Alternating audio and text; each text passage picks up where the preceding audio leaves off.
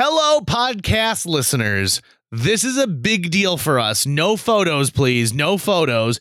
We're going to talk about celebrity encounters, including one I just had with a sitcom star from the ABC days of not too long ago. Sit back, relax, and enjoy this episode, paparazzi free, of JJ Meets World. And by the way, if you'd like to help support our podcast, visit jjmeetsworld.com where you can donate to our Patreon, pick up some killer swag at our merch shop, or click the link to Apple Podcast and give us a five star review. One, two, three, four. JJ Gordon, sort of like that Indiana Jones, in that he's always sniffing out his next adventure. Yes, he is. He's always interviewing guests so he can have them on his show and they can talk about pop culture, arts, and leisure. JJ has his flag unfurled and he likes his french fries curled and he's fun and then he twirls as he goes to meet the world. He will march into the rain even if his ankle sprained. Take a peek inside his brain. This podcast is called JJ Meets World. Tucker, last night I went to a one woman show in Minneapolis that I had heard great things about from the Edinburgh Fringe Festival and featured one of my favorite sitcom stars, Eden Sher. Eden Sher, what was she, what sitcom was she in? She was in a sitcom called The Middle that had Patricia He- uh, Heaton, Neil Flynn, and it was about a family in Indiana. Imagine like um imagine if they had, like taken literally like any middle class family sitcom and just was like, we'll do that again. And I, mean, I, I- think they like, did that a number of times. the, it, it's oh, it's a very enjoyable show. I I like. I think Neil Flynn's very funny as the dad because he's so like they play him as a guy who has like zero emotion to it. And Eden Sher played Sue Heck, who is the daughter in this family. There are three kids, and she's the middle child. And her character is written throughout the entire series as like completely joyful, somebody who absolutely loves being involved in stuff the running gag is she tries out for everything at school and never makes it. So she tries out for track team, she tries out for drama club, she wants to be a cheerleader, and she just never makes it in. But then she gets really excited because she can do something like, "Oh, I can help with lights in the play," and um, she's also very forgettable even to her teachers. So the one time she thinks she's going to get acknowledged is when she wins the attendance record for best attendance. And they're like no you've been marked absent like 25 times. And they're like what? And it's because her teachers literally just don't see her in class. They look right past her. So um but sue heck like one of those relentlessly optimistic characters right? So who doesn't love that? Who doesn't love you know that one character who amongst a bunch of cynics just sees the silver lining in everything? Um at one point they're cleaning out their house for spring cleaning and she cannot part with a set of hair curlers because she thinks that if she gives them away the hair curlers will be sad and think like oh um you know why didn't she love me more? Why didn't she hold on to me? So that's the kind of character that sue heck is. So eden sher makes this one woman show called i was on a sitcom. And i think oh this is going to be great. This one woman show will be all about her telling stories of like being Sue Heck and what what it was like and you know that that celebrity where she's not top tier but she's certainly recognizable by a lot of people. So I buy tickets in advance including meet and greet passes Jill and I go down we go to the show the show is pretty much zero to do with the making of their her television show and is 97% about her having a horrific birth story to her twin daughters. Um, Okay. Including with it, she like explains the difference between fraternal and identical twins. Um, and like it's not bad by any means, but like it certainly wasn't what I expected. Two women in my row who were audibly talking said this is horrible and got up and walked out. Oof. Ouch. Right. Ouch. Um, so the show is a little bit different. was this a personal story? Was this her personal It- story? it- her personal story. It is her actual story.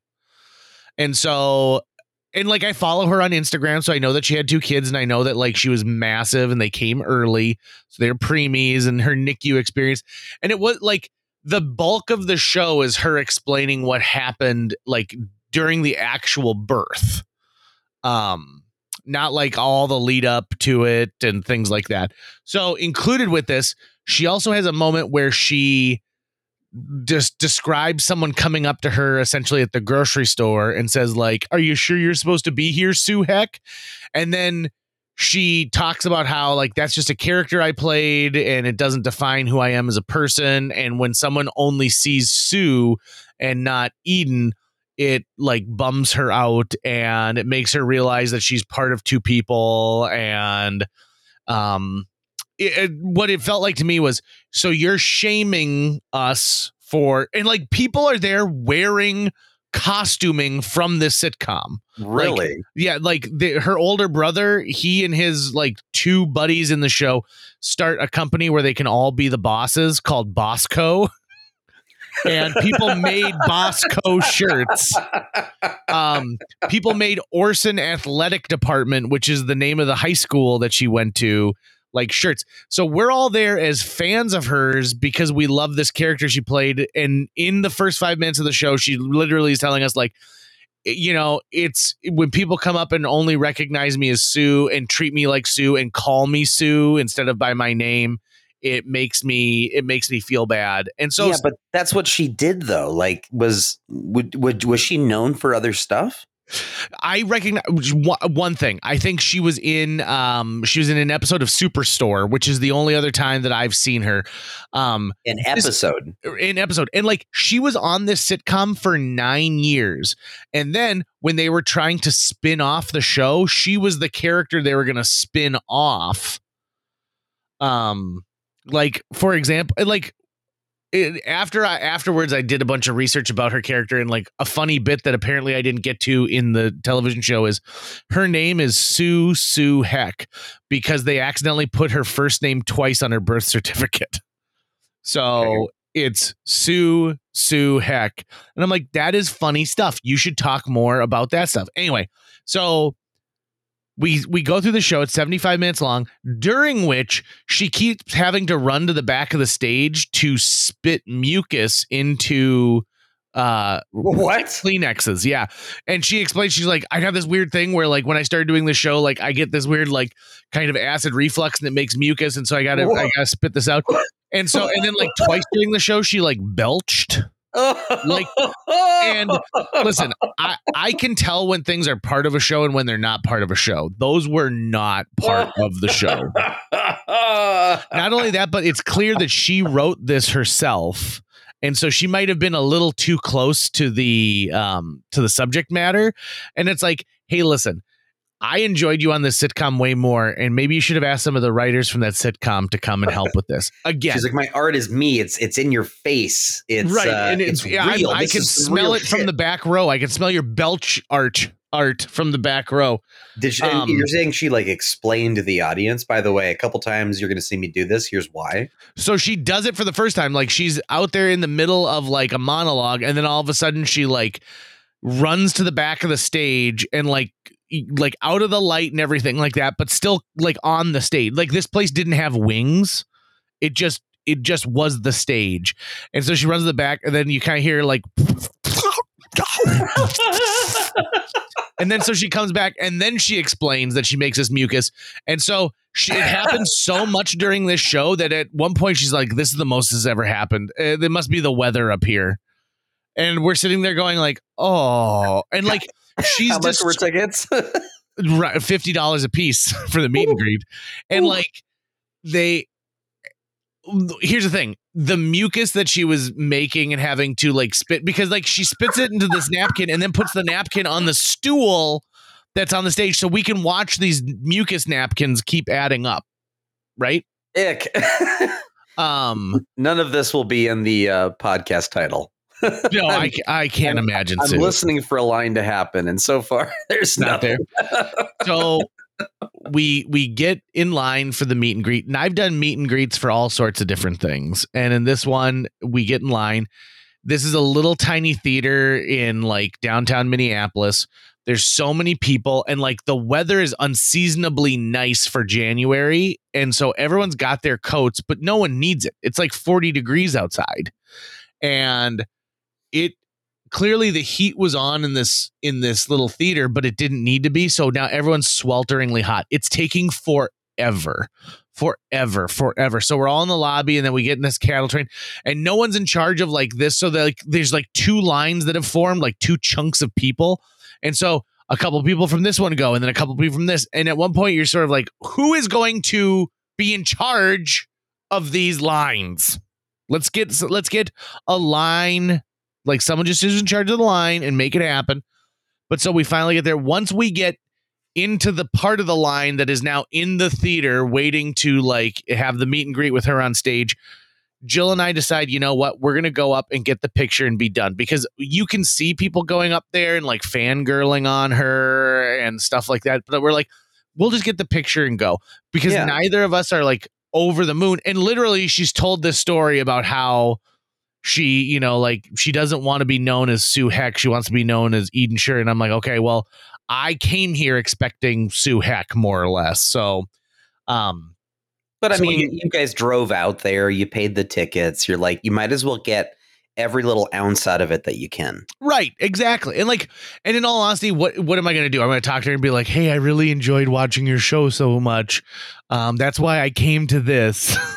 you know, or I'll be like, two ladies left in my row after audibly saying, This is horrible. Like, what am I going to say in this situation? So we finally get up there, and the the two people in front of us, when I say actor Billy Connolly, do you know who I'm talking about? Yeah. Okay, the guy, the dad in front of us looks just like Billy Connolly. That curly gray hair and big Yep. old like beard, like goatee beard type thing. And his son is a younger version of him, and he's got black curly hair. So the they're right in front of us, and then the group who's right in front of them go up there, and they're really excited because they're like, "Hey, um, you know, we're starting a podcast where we watch every episode of The Middle, and we kind of do a breakdown of it." And she's like oh, actually, one of my other co stars and I are doing the same thing. And they're like, oh, we didn't know that. And she's like, it's not released yet. I can't talk too much about it, but it's it's coming. But you know, you do yours too. We, we'll see who you know what, what people like. And I don't think she was trying to be rude, but like it really came off as like you you know like I'm going to do something better, and we're actually in the show. And I'm like, listen, Right. judging from the one woman show that I just watched you do, I might want to hear these kids from Minnesota do it even more. so then the two guys in front of us go up, and this kid, and this kid by by kid I mean like somewhere between like 16 and 21 is what I'd gauge for age, is just like you know you say you, you know like this character saved my life. I was a real weirdo and sue was a weirdo and i watched you know all this cool stuff she did. And just like oh my gosh thank you so much thank you so much. Oh I know right? You know like yeah sue was an odd duck. And they're having this back and forth conversation that just like i can tell it means a lot to him right? It means a lot to tell her that his life was made better by watching her in this role on this show, which again makes me think she just told us she doesn't want to be only known as this. And I'm like, what a great gift you have. Like, people are coming up to you almost 10 years after the show is done and saying, You changed my life by, you know, portraying this character in this way. I'm like, you should, you should, a person should be so lucky to be able to hear that, like on a regular basis. So, Jill and I literally go up like this. Like everyone's been going up and like chatting with her for like a couple minutes. Then they hand their phone to the PA and the PA takes a photo and then you know they leave and everyone's got I literally walk straight up to the PA, hand him my phone. We get up to her and we're like, "We just want a photo." She's like, "Oh," uh, uh, and we're like, "Click, thanks, bye." and I he- hear her yell after us. She's like, "Well, I guess it was nice to meet me." um and i just think i was like you know if it hadn't if it hadn't been for the fact that i purchased these meet and greets i don't know if i would have stayed or hung back right. Again the one woman show was fine for what it was. It sold out like when it was at the Edinburgh Fringe Festival, it had like 20 performances and all of them sold out. And she's touring across the country with this show. Um and so clearly, you know, like people people are behind it. They're they're, you know, enjoying it. People it, for sure, I mean, she got a standing ovation um at the performance, but to me I'm like this is this isn't what I thought it was going to be and that's fine and I sat and I watched the show, and it it's interesting. I had just done the Cares for Kids radiothon, so I had just spent two full days at work hearing horrific stories about babies in the NICU Oof, and you know like five year olds who had leukemia and are currently battling, and how do you remain a kid while you're also a patient? And so like maybe I had had enough, you know, for the for the yeah, time totally. But so it got me thinking about this. This is a long story to get to this part, Tucker, but I've had a lot of celebrity encounters, and some are great, and some are not so great.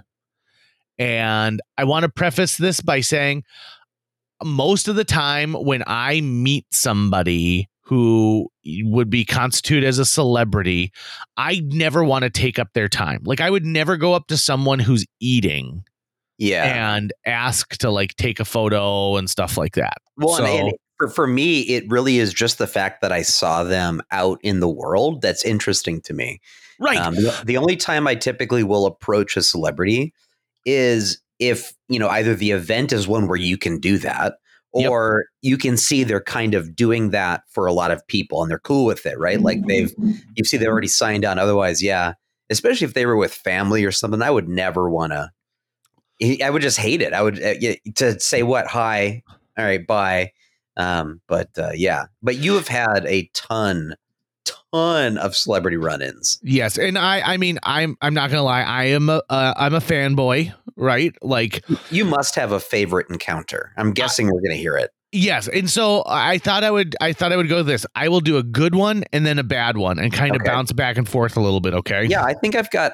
I think I've got both good and bad as well to share. And like some of these like when I say they're bad it's not because the celebrity was a bad person sometimes it is sometimes it's like they're like it's like come on like you know. Yeah, uh, you again you should be so lucky that i want you know i i would i would like to meet you you know. But sometimes it's just like for example uh not to jump too far ahead but like i think of you and i have both had interactions with steve martin. Yep, and steve martin notoriously private guy right yeah, yeah. and when I met him walking his dogs backstage at WeFest, I kind of gave him like a oh he- hello, and he put his head down and just kind of kept walking. And I don't think of that as a bad like he's not a bad person, but like it was a disappointing encounter for me for sure. Um. Okay, so let me talk to you about one of my all-time favorite celebrity encounters. So there's a guy named Kyle Cease, and Kyle Cease kind of had the the big run in his career was in the late 90s teen comedies. So most notably if you ever saw the movie 10 Things I Hate About You, he is um David Krumholtz's like character's nemesis. He's the snooty guy who gets David Krumholtz kicked out of a group of friends and so to get back at him, they make all these flyers that this guy's having a huge party at his house. And so all of these people show up for a party and he's not prepared for it.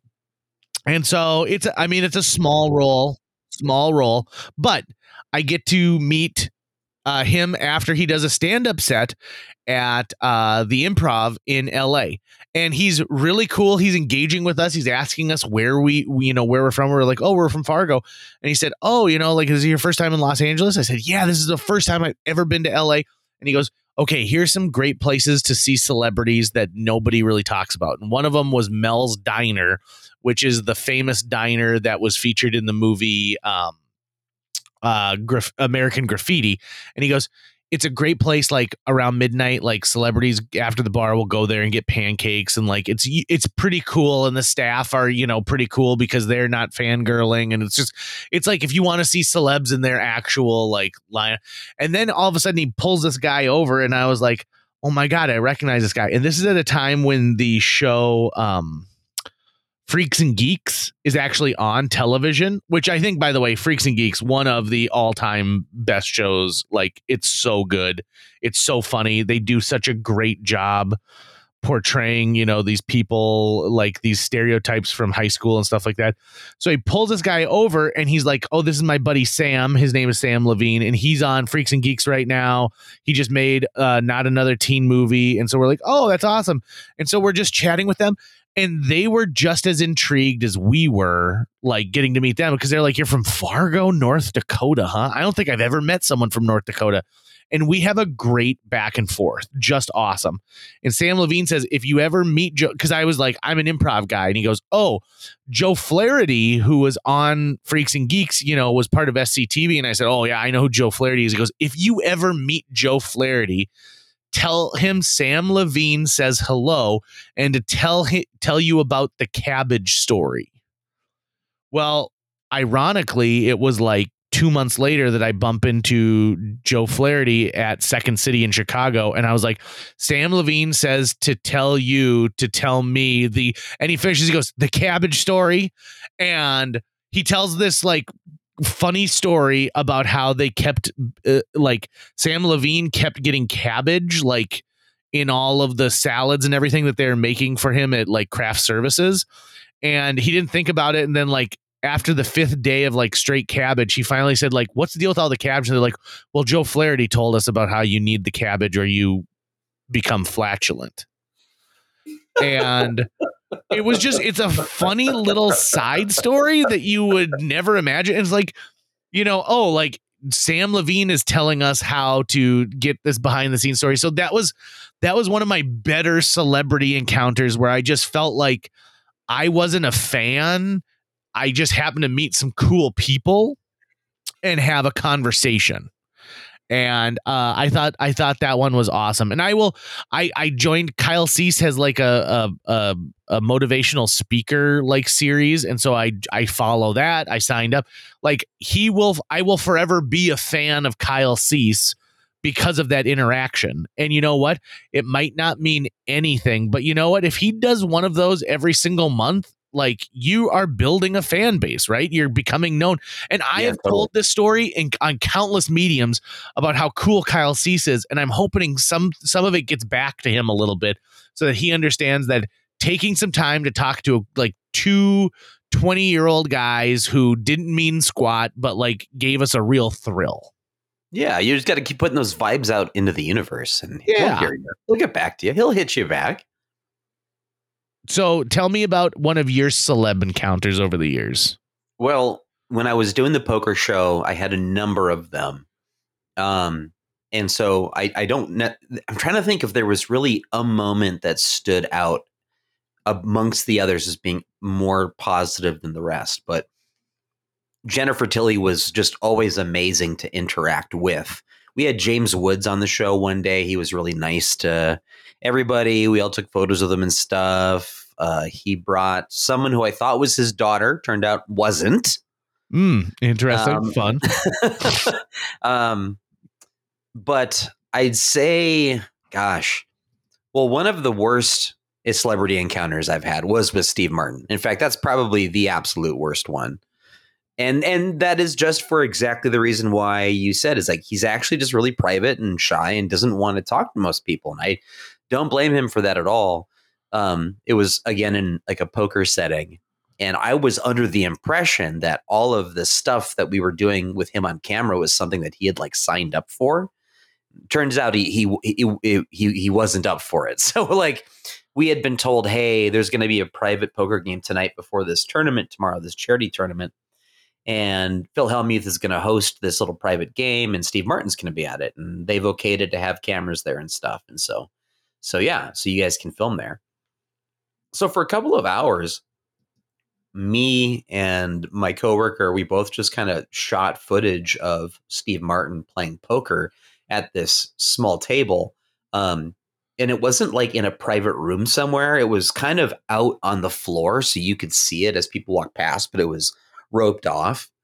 And uh, was, I can't remember how we heard this info, how it got back to us, but like Steve Martin was actually just there to learn how to play poker uh, from Phil Hellmuth. Like, just take a couple of lessons from him. He'd played before, and he wanted to. He was going to play in the fundraiser tournament the next day, but he didn't think he was going to be like doing any media or anything like that. So when the cameras came out, he just he just like totally clammed up, and uh, I remember thinking, why is he covered in white hair?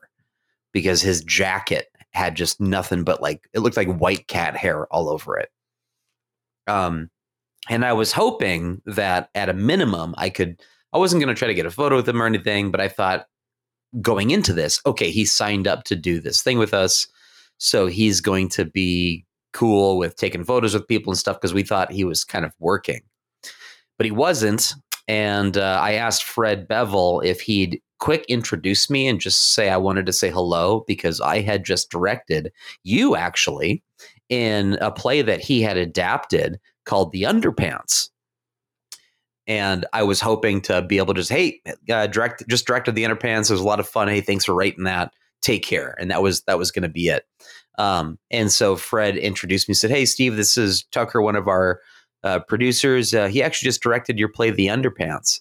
And Martin like said, "Oh, h- hello," and I reached out to shake his hand, and he shook my hand, but it was like the uh, like the limpest, weakest, not wanting to shake your hand at all handshake I've ever had. And then he just he just bolted, like he just left as quick as he could, and I was like, "Oh, okay."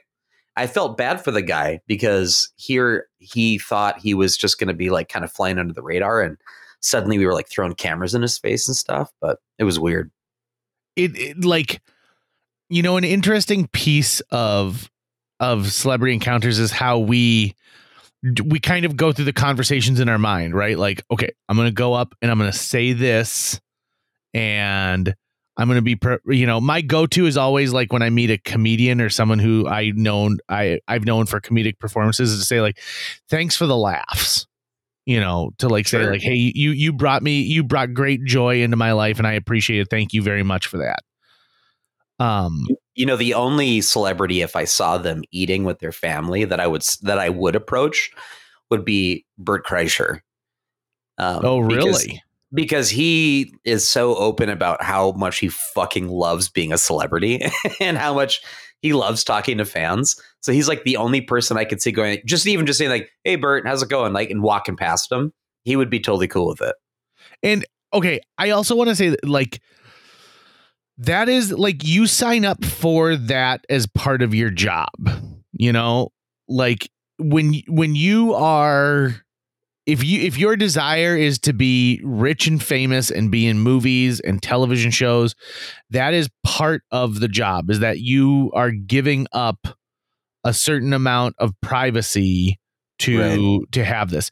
It, it sucks. Like that's a sucky it's just like if you're a dentist and people come over to your house and call you like on christmas and be like can you come over and help me with this? I know you're a dentist and i know it's the weekend but can you come because you're a dentist you can help me so I know for a fact that like that every every job has some kind of you know messed messed up like you know balance to it.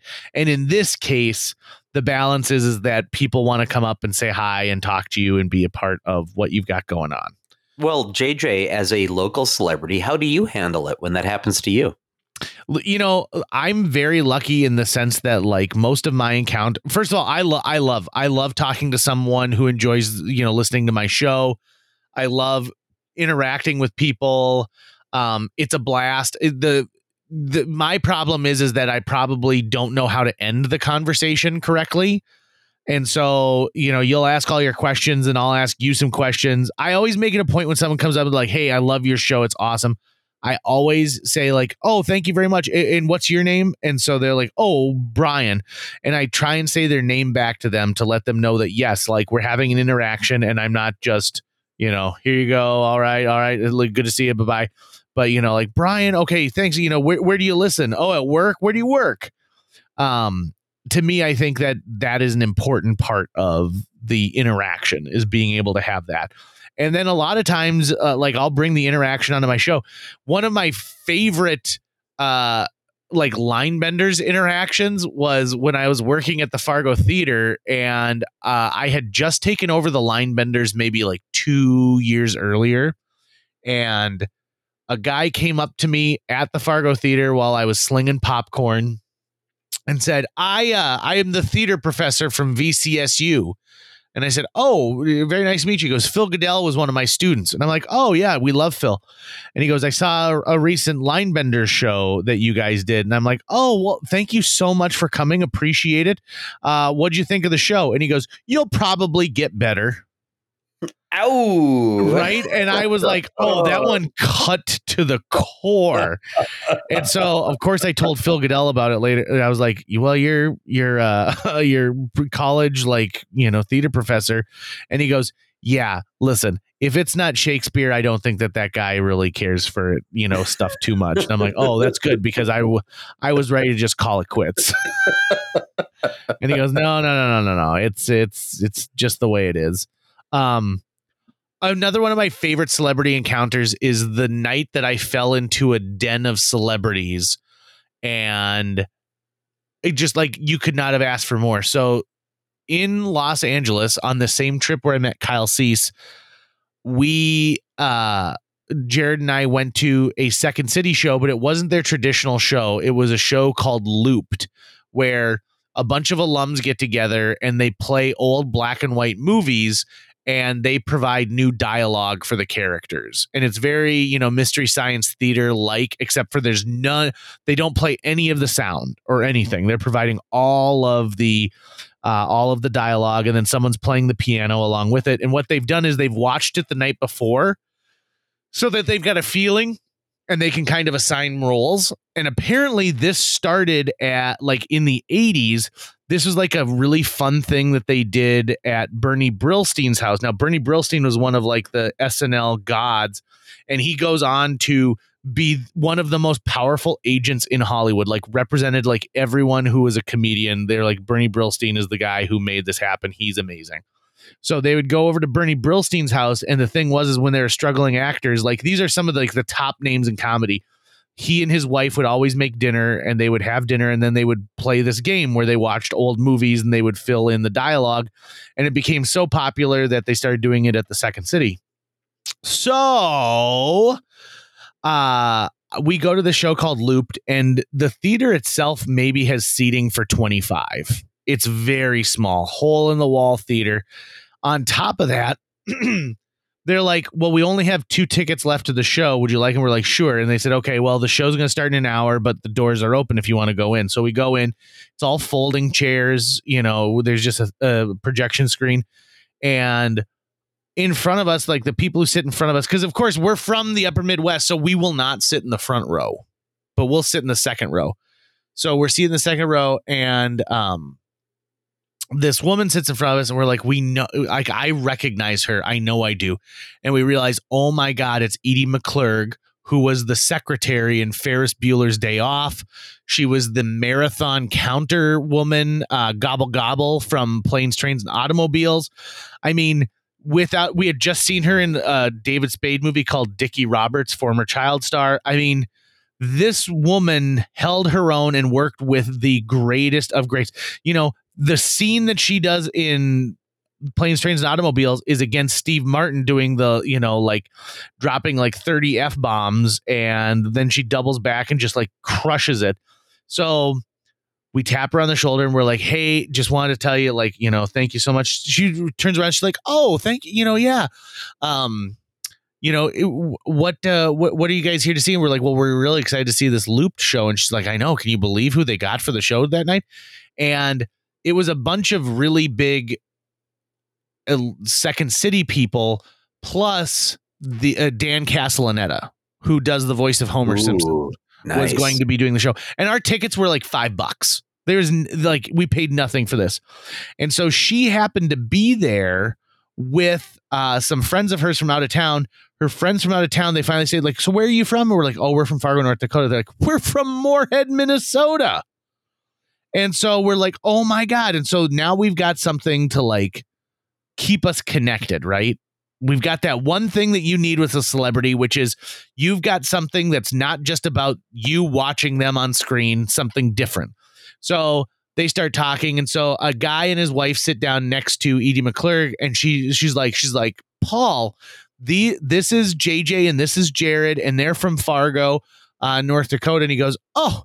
I played a character on PBS named Fargo North Dakota and on a on a show called MathNet. And I'm like, oh my God. Paul Dooley, Paul Dooley, who's famous for being in um, all of the Christopher Guest movies. He uh, in 16 Candles, he was in Strange Brew. Like, so we're talking with him and having a great time. And so then somebody sits down behind us, and Paul Dooley goes, Paul, Paul, come meet these guys. And so he goes, This is Paul Sills. Paul Sills, who is one of the founders of Second City itself, like, was one of the original cast when Second City started in Chicago. And so we're going, Oh my God, this can't be happening. This is too good to be true. And we're going to see Dan Castellaneta do a like voice work tonight.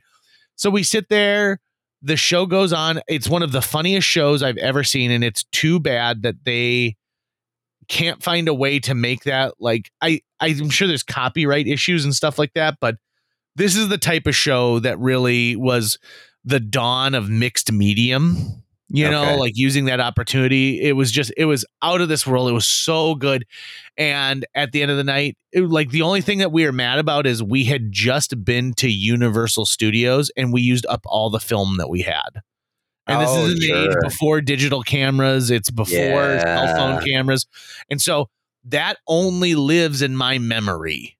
And it was it was amazing it was so good it was that was a night when i'm just like these people are amazing. And I will also go to my grave talking about how generous and kind with their time these people were because they didn't have to talk to us. I mean, we we spent half an hour before the show just chatting and talking about different things and you know he talked about like when he played that Fargo North Dakota it was like a detective noir parody and he said you know it was it was great because it was just people getting together to make something and yeah there's I remember, no pomp and circumstance, and I'm just like, oh my god, this is amazing. God, I remember MathNet and watching watching MathNet on PBS. right? And it's like MathNet was such a simple show that clearly has had long legs, mm-hmm. including me getting to meet uh, Paul Dooley. And like that's the closest I think I've ever been to uh, Christopher Guest. You know, like I mean. I'm just I'm barely removed from Christopher Guest in a lot of ways. You know, by talking with him, that was that was just oh, it was stellar. It was so you good. Should, I loved it. You should you should talk about uh, the time at the Fargo Theater Film Festival when you were in tr- you and Phil Lund were like in charge of showing the town to that guy from The Sopranos. What was his name? Oh, Dave. Uh, well, not Dave. He did not want to be called Dave. Uh, he was very specific about his name was David uh, from The Sopranos. Uh, what was uh, oh, I'll I'll find it because he was dating a woman who's originally from, um, she's originally from uh, oh god, from Detroit Lakes, and okay. so when he was in a film that was here, they were offered like, "Hey, we'll fly you up if you want to be a celebrity who attends our film festival." And he was like, "Oh, sure, that you know that's that's fine." So they got a free trip up here, and he was able to like they could go and visit uh, her family and everything like that. So um, I work at the Fargo Film Festival at this time, and it's, I mean, it's it's great. You know, like I had a ton of fun every single time that we did anything film festival related but it takes a lot out of you, right? Like that's the thing is the Fargo Film Festival is draining. It is five days of nonstop work um, yeah. through the whole time. And so one of the things that the Fargo Film Festival never really got a good handle on was like like uh relations with big names that they brought in. Right? Right. Right. They never really understood like they're like here's the lunch coupon. but like there was no conversation of like, well, how are you going to get them from you know point A to point B? You know, like there's a lot of stuff that just goes in into it, and they didn't uh, think it through. And so they said, JJ, do you know anyone who'd be willing to drive David? And then his girlfriend's name was Lisa down to DL for the day. And I'm like, oh hell yeah, I got I got a guy. No problem. I'll find it. Uh David Proval was his name. David Proval. He's on 10 okay. episodes of he played Richie Aprile. Yeah. Um, and amongst that, like other things, he was in Mean Streets, The Phantom. Oh my God, that's right. He's in UHF with Weird Al. Yeah. He's the one of the thugs. So anyway, so they're like, "Would you find something?" So I call Philip and I'm like, "Hey, listen, do you want to drive Richie Aprile uh, to Detroit Lakes today?" And Phil's like, "Yeah, but I don't have a car and I'm supposed to be at work." And I was like, "Quit your job." Um, and so Phil took my car and drove Richie Aprile Where was he working at the time? uh, You know, I I don't know. I mean, cl- here's the thing. Whatever it was, it clearly wasn't worth it, and he made it. wor- he made it work. He was. It was awesome. He was good. You know, like that's the one amazing thing about Phil is Phil's always up for an adventure. Like he knows fun is on the other side of saying yes, especially at that point in his life. Shout out to Phil Lund. So Phil drives him down there, and like I'm I'm waiting because I've got shifts at the Fargo Theater, so I can't go, and I'm jealous. And I'm like, how was it? And he goes, he goes, it was great. He wanted to sit in the front seat with me. Uh, you know, we went to these places, and he made a comment about how they were driving up and like like behind Robert's Alley, and Uh. he goes, "You could make a movie here that's set in New York. This looks just like New York. You don't have to shoot in New York. This looks enough like you know one of the neighborhoods that you could make a movie here." And so uh, we're like, "Yeah, why don't they make more movies here?" But at one point, uh, I called him Dave, and he got upset. He was he's like David, and I was like, "You only have to tell me once, Mister Aprile. I will not make the mistake again." Um, but he was really nice. He took some. He took photos. He was really cool.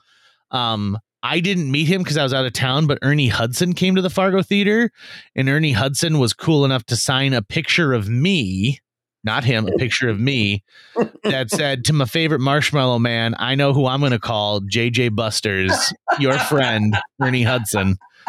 And uh, I'll I'll hold on to that one. That'll be one that I hold on for the rest of my life. I that's a that's a really great one. And like uh because Prairie was working at the time and so she was cool enough to like get him to do some signatures for us. Also, this is one of those you got to respect this guy. So Ace Frehley from Kiss was doing a solo show at the Fargo Theater, deathly ill with the flu, doesn't cancel the show, but has us put a garbage can on both sides of the of the stage.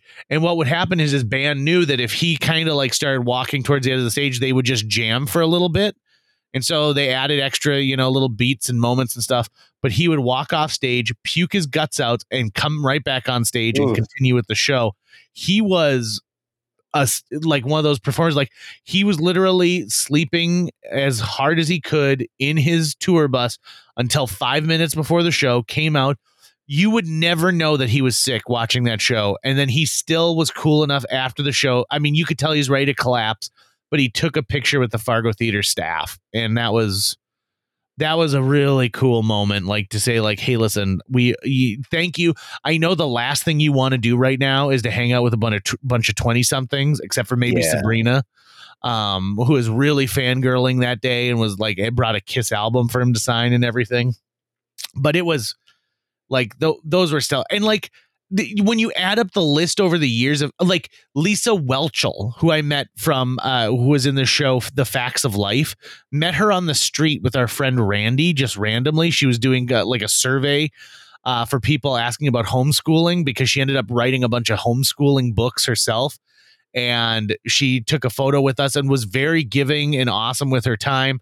All the people I met through Second City, uh, Andy Dick proved himself to be an actual dick. Uh, he was not very courteous. Neither was Mike Myers at the IO uh, 25th anniversary special. But like, uh, you know who was?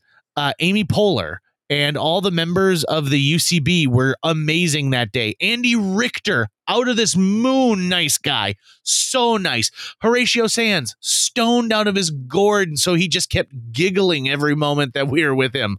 Um, it was like those are good times. They were excellent, excellent, excellent. So I I really you know, I've I've had some lucky moments to like interact with people that you know have celebrity status in one way shape or form certainly like with my job i've talked to people who are pol- you know like high up on the political spectrum and some of those people are interesting to talk to you can tell who's genuine and who's not so genuine that's yeah. for sure um but yeah it's i've just i've had a chance to talk to some really fun people and like i've worked myself up on conversations for things that I know I would have if I ever met like a particular person. So, for example, I have about 15 questions I would ask if I ever got to meet Dan Aykroyd.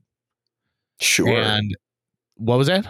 I said, sure right? You know, like talk about like, hey, listen, you've been involved in all this stuff. Let me ask you about this. And I want to ask him about like some of his more obscure stuff. Like there's a movie called Neighbors that he did with John Belushi that they, you know, essentially like I think Universal made it. Like they try and bury that movie because it's so weird. And it's not a bad movie when you watch it, but I think like the week before filming, John Belushi, like the movie's been written about like, hey, it's this like straight laced dude they these total weirdos move in next door and start like ruining this guy's life by how odd they are and how suburban he is. And it was clearly written for Dan Aykroyd to be the straight laced suburban guy and John Belushi to be the wacky neighbor. And like a week before filming, they're like, let's switch roles.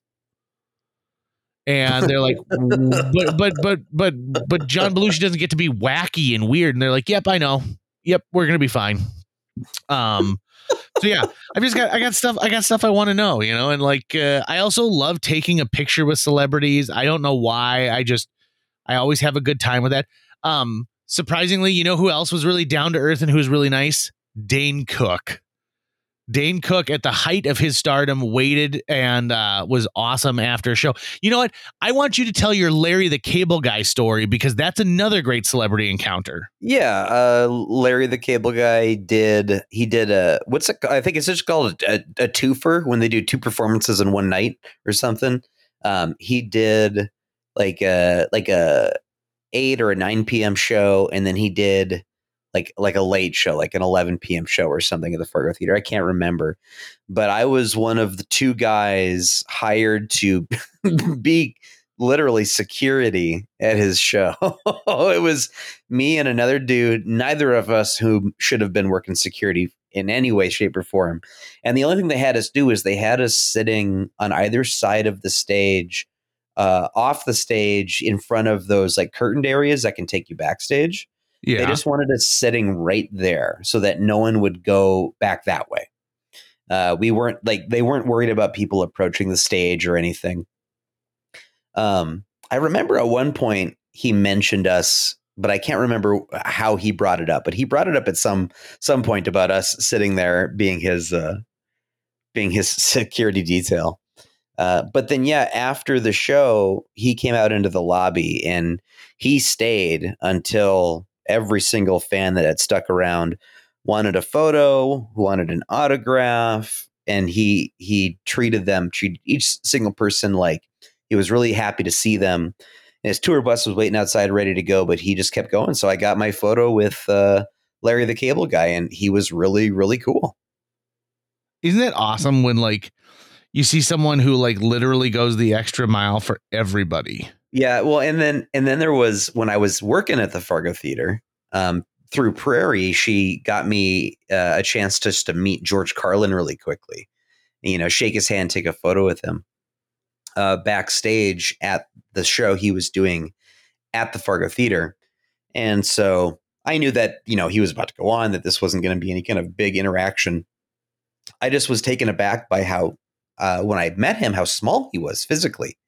I just wasn't expecting it, you know? I mean, and I'm a short guy and he was smaller than me and shook his hand. And I could tell when, by shaking his hand that he was pretty weak, that he was, he was pretty, fairly aged at that moment. Um, and we took a photo and then I went back out to the lobby. And then every once in a while, I'd kind of peek in through the balcony, you know, hey, how's the show going? Because I was running concessions. and uh, he was on stage, and the crowd was liking the show, but he was reading everything off of a notebook on a music stand in front of him, and he was kind of going through it like, "Oh, here's some more jokes," and you you could tell I had seen him just a few years prior at the Civic Center, and that was you know that was Carlin at the pinnacle of his career, where he was just selling out stadiums left and right. You know, he was doing his HBO specials and everything, and he was the, that sort of classic high energy George Carlin. And this one was he barely left the the podium he was at, and I could just tell at that moment I was like, this is the last time he's coming to Fargo. Sure. Um, just because he was so, you know, you could tell he was old, he was tired, he was probably trying to pay some bills or something just to just to get that done. But he was very nice. Um, I, I was excited. I was happy to have gotten to shake his hand at least once and take a photo with him. It it was very very special to me. I met um, uh, uh, Walter Koenig, who played Chekov on the original Star Trek, uh, through my boss Rudy Sigmund at the time when I worked at Videoland. And so I have a photo with him, and I still have his foam coffee cup that he drank out of. Um, held on to that because I forgot to get an autograph.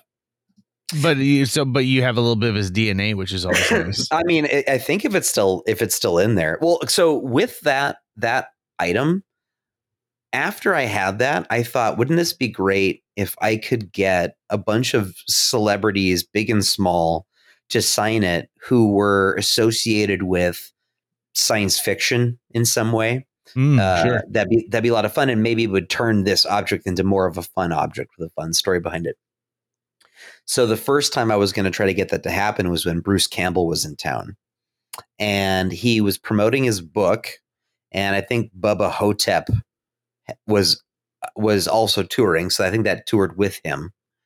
Um, and I was like, okay, I'm going to have Bruce Campbell sign this thing, and he'll be the first, you know, sort of uh, s- smaller celebrity who's associated with sci-fi in, in that that that fandom.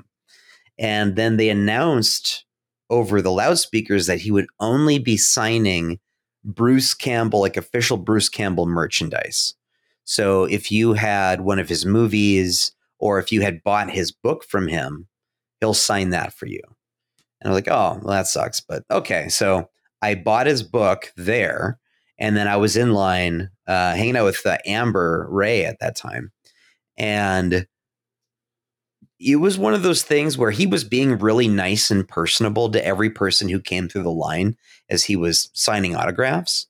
And I wasn't expecting to have any kind of crazy interaction with the guy. It just I was gonna say, hey, thanks, thanks for coming to Fargo. I appreciate appreciate it, man. And then and then walking away. Um, but I could see it in his face right as I walked up to him, and I was towards the end of the line. He ran out of juice.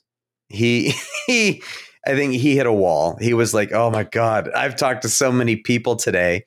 And he just talked to Amber, and then after that, he was like, "It's just like the facade came crumbling down, and he'd run out of things to say." And so I walk up and I just say, "Hey, thanks for coming to Fargo, man. Appreciate it." And he goes, "Yeah." Uh, huh. And I just I look at him scanning the room for something to talk about, and he looks at the Marge statue. And I, I, I should have said, "Oh, it's okay. You don't need to say anything, man. I appreciate it. That I, you know you you've had a long day. I wish I could have interjected and said." You've had a long day, Mr. Campbell. Don't even worry about it. I appreciate you coming. Thank you. He looks over at the carving, the wood carving of the Marge from Fargo statue we have at the Fargo Theater. And he goes, So, Marge, huh? And I turn and I look at Marge. And I'm like, Yeah, that's pretty cool. And he goes, I wonder uh, how they got it here. And I said, Probably like in a truck or something. And then he signed my book, and that was it. That was my conversation with Bruce Campbell. It, it could have ended earlier. I think one of the interesting parts of that story is it was later that night that he randomly goes to the frying. Well, not randomly. He was invited Yeah. to the frying pan and then showed up by himself and just hung out at the frying pan. Yeah. Well, heck yeah. I mean, I think he got a free breakfast out of it. free meal Well, out of it. Something. You know, that's uh, if you're Bruce Campbell, that's the most you could probably ask for, right? You Just know, I yourself- miss those days of the frying pan. I miss the old frying pan. The new one, Patui. I don't right? like the new frying pan at all. Exactly. That's what I just said. I, I, Yeah. I think that your use of the word patooey is just sort of like you're like, you know what? I just don't care for the new frying pan, but I hate the new frying pan. I hate everything about it. I've had every every time I've been there, something bad has happened, and I really don't like the guy who manages it because he's a jerk. Um, and he's always been mean to me. Pat is his name. and I don't know why he's always been so needlessly rude to me. Um, I've never thrown up in his bathroom. I've never like yeah, you never like I hopped all over his place. right, exactly. Like I understand the ma- the trust me, the people at IHOP can be mad at me, but there's no reason that Pat should be mad at me. No, none whatsoever. Um, maybe I'll wish- give him another chance one day, but probably not. I wish we had the Polaroid that they took of Phil and put up there for that. Yeah, it's. I mean, that would be good. Um, I- just saw that- it like in my his- camera roll the other day. I have a photo of him like in his underwear getting dressed. really, yeah, was he living with Davey at one point? is it the photo that was up on hotornot.com? yeah, I think so. Yeah. Um, yeah, I had some good times at that apartment that those two guys shared. I had some really good times at that apartment. Um, I also I've also had good times at uh, places that you've lived as well. So, um, so so okay so in the realm then of our favorite celebrity encounters we're miss we're missing someone really really really important and that is fargo's own tim casper oh, of course. right i mean talk about celebrity I mean, Right. it's it's weird because do I call it an encounter with him? Because technically, like, I mean, he was, you know, he was like a babysitter at one point in my childhood. I grew up with Tim Casper. Before he was the Tim Casper and just a Tim Casper. one of many tim caspers. Yeah, one none of them whom were different than the other. Right? Like i i knew him then. Um so but i will say this. It is a thrill every time i'm in the same room as ryan. My god if you're talking about blender's hierarchy oh so it's I for think, you he, it- I think he gives the most to his to his fans. So you're saying for you it's ryan and then tim? I mean alan is great. And he's just you know so he's so courteous. In fact you know i i mean i like i like both of them. on a scale of who you want to hang out with for say a lunch Yeah. which blenders do you want to hang out with the most Well, it's probably Pat. It's probably Pat Casper. oh we're going to include him No, no, it's Tim. It's hundred percent Tim. It's always going to be Tim. tim's your number one Tim. Tim is Tim is my number one. I and I'll tell you why. Because Tim keeps asking to be back on this podcast again, and so we've got to make that happen. But Tim can quote The Simpsons Mm. like there's no tomorrow, and Tim- that's what you want. You want a you want a guy who knows his Simpsons. yeah absolutely. Absolutely. Just so good. So good. Okay um as we wrap this one up if you encounter me out and about i would be happy to sign anything you want. I'll take a picture. If you want me to record a video for your mom talking about a, a recipe or something like that i will gladly do it for you. Anywhere except for a bathroom. I will not be engaged in a bathroom I it's awkward for me no matter what. I don't know what to say. And I'm always wondering like, are you finishing or just starting? That's going to wrap it up for today's show. If you enjoyed this episode and would like to help us continue to produce new episodes each week, visit jjmeetsworld.com where you can donate to our Patreon, pick up some swag at the merch shop, or follow our link to Apple Podcasts and leave us a five star review. You can also follow us on social media. We're on Facebook, Instagram, Twitter, YouTube, all the sites the cool kids are using these days. JJ Meets World is produced every week by Tucker Lucas. You can find out more about Tucker's work by visiting moonbasemaria.com. If you want to get in touch with your host with the most, check out linebenders.com where you can find direct contact info for JJ or booking information. I think the worst celebrity encounter I ever had was when I met Whoopi Goldberg. Um, but then it turned out to not be Whoopi Goldberg. So that actually made it better.